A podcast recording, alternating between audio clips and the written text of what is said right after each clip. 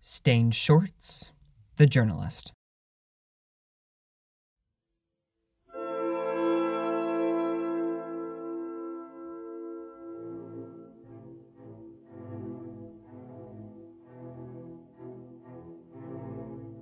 You are listening to our very own symphony orchestra perform Beethoven's Symphony No. 7 in A major. One quick announcement for today. President Colvin will be addressing the nation right here on the air later today to update us on the current conflict with the radicals on the other side of the wall. Everyone is expected to attend. Now, back to the orchestra.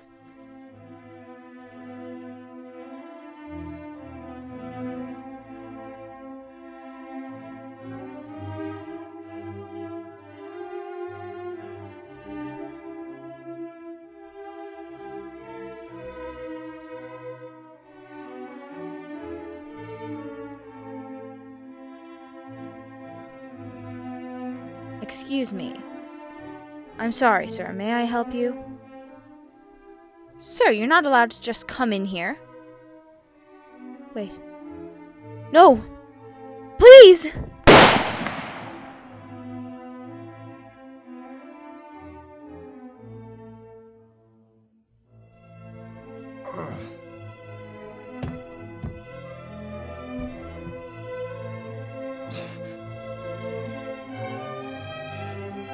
Ladies and gentlemen, my name is Arthur Wiggins, and this place is not as it seems. I'm sorry, one minute.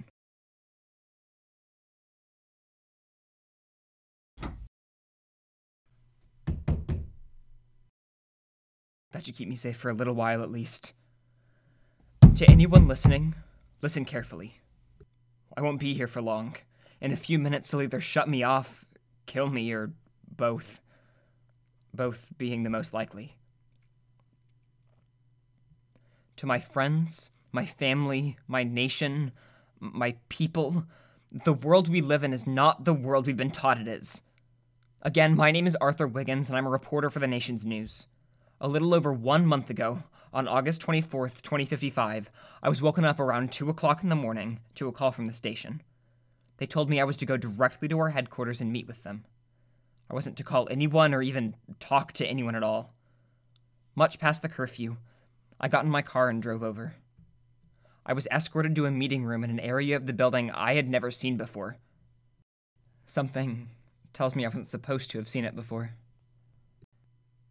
In the room, I was greeted by our company manager, Roger Frost, and our very own President Colvin.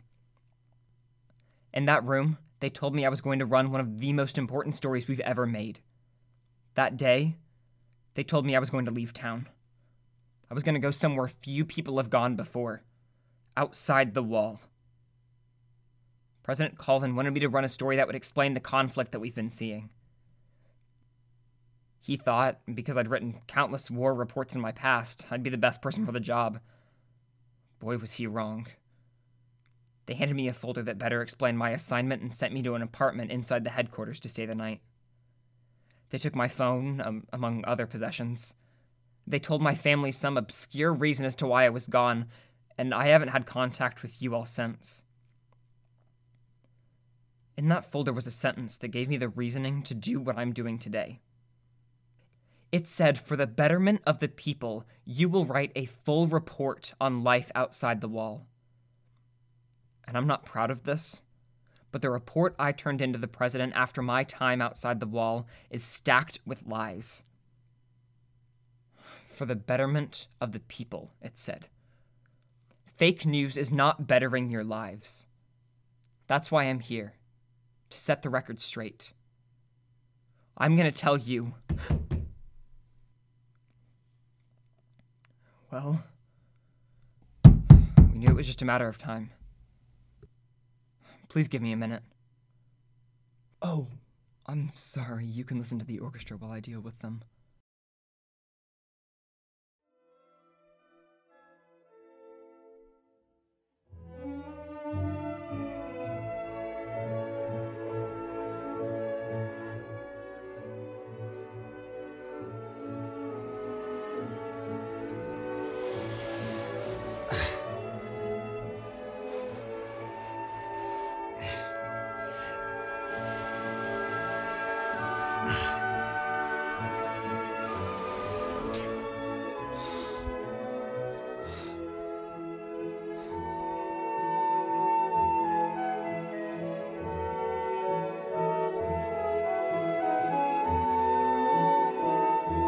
Was I? I'm here to tell you all the real story of the outside. We're told it's so perfect here, why would anyone ever want to leave? As I speak, President Colvin is preparing his address to the nation, where he will use my report to tell you why this conflict is their fault and why it's so horrible on the other side.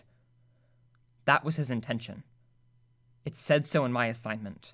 Words cannot describe the horrors you may face when you're out there. Those words harrowed me, as they were intended to do.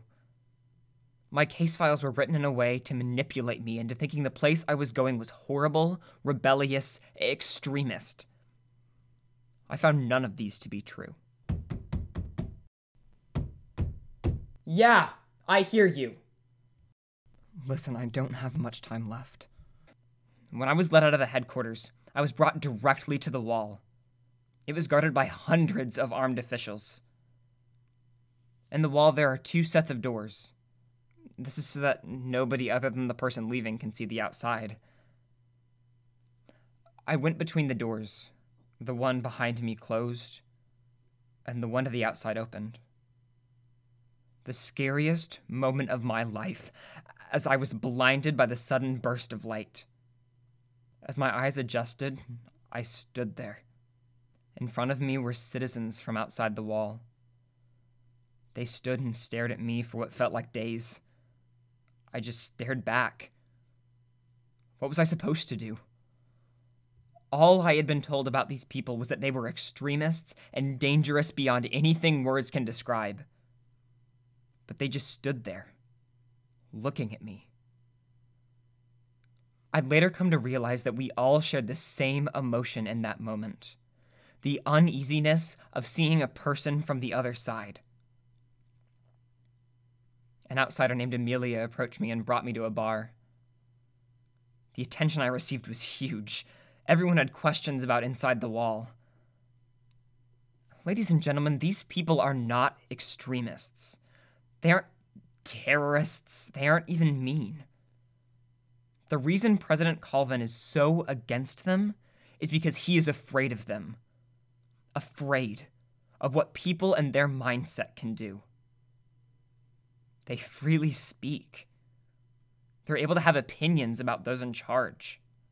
So much so, Amelia told me, that they even hold massive protests against policies or even people that they disagree with. Not riots, not mass murders, but a peaceful gathering where they simply speak their mind. And that is what I intend to do right now. To anyone who can hear me, the number one thing Colvin is afraid of isn't extremists or terrorism. It's the idea of his power being revoked. Colvin is manipulative, mean, and selfish. He doesn't care about anything you should be allowed to do. He only cares about keeping his place at the top. Ever wonder why you're required to watch his address to the nation? because he is feeding you lies so that you keep your patriotism and, more importantly, keep your love for him. Life outside is free. Your life here is nothing. You have nothing. So I beg, you rise up and remove Colvin by any means necessary. Call me crazy, but I've seen both lives. And I would give anything to go back outside the wall. I almost stayed there. Amelia told me I could stay with her. Many others offered the same. And I knew they wouldn't come for me. Because if I had stayed, they would have known I loved it there and wouldn't want my extremist mind back in their nation. But I came back. I came back because I knew this was wrong. I knew my friends, my family, my my people deserved better. You don't deserve this life. Men with guns are at the door. They have been since you first heard the banging.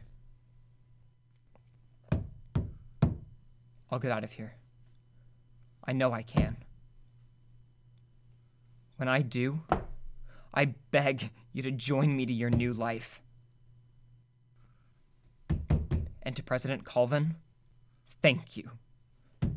Thank you for giving me this opportunity to trash on another nation because it has given me the opportunity to trash on your nation. And that is the best thing anyone has ever done for me. And whether you think so or not, nothing can ever be the same for you anymore. No! Please get out!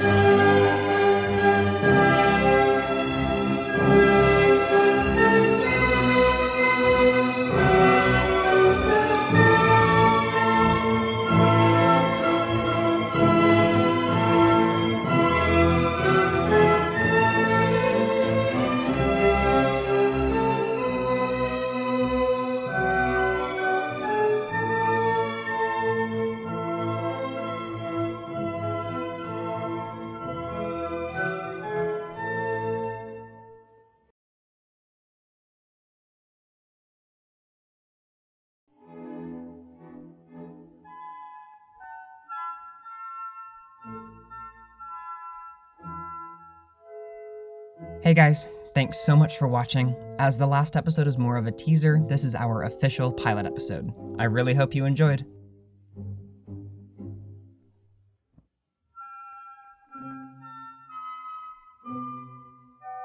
The Journalist was written by Christian Baltz, the part of Arthur Wiggins was performed by Christian Baltz, and a huge thank you to Grace Kubek for playing the part of the radio engineer.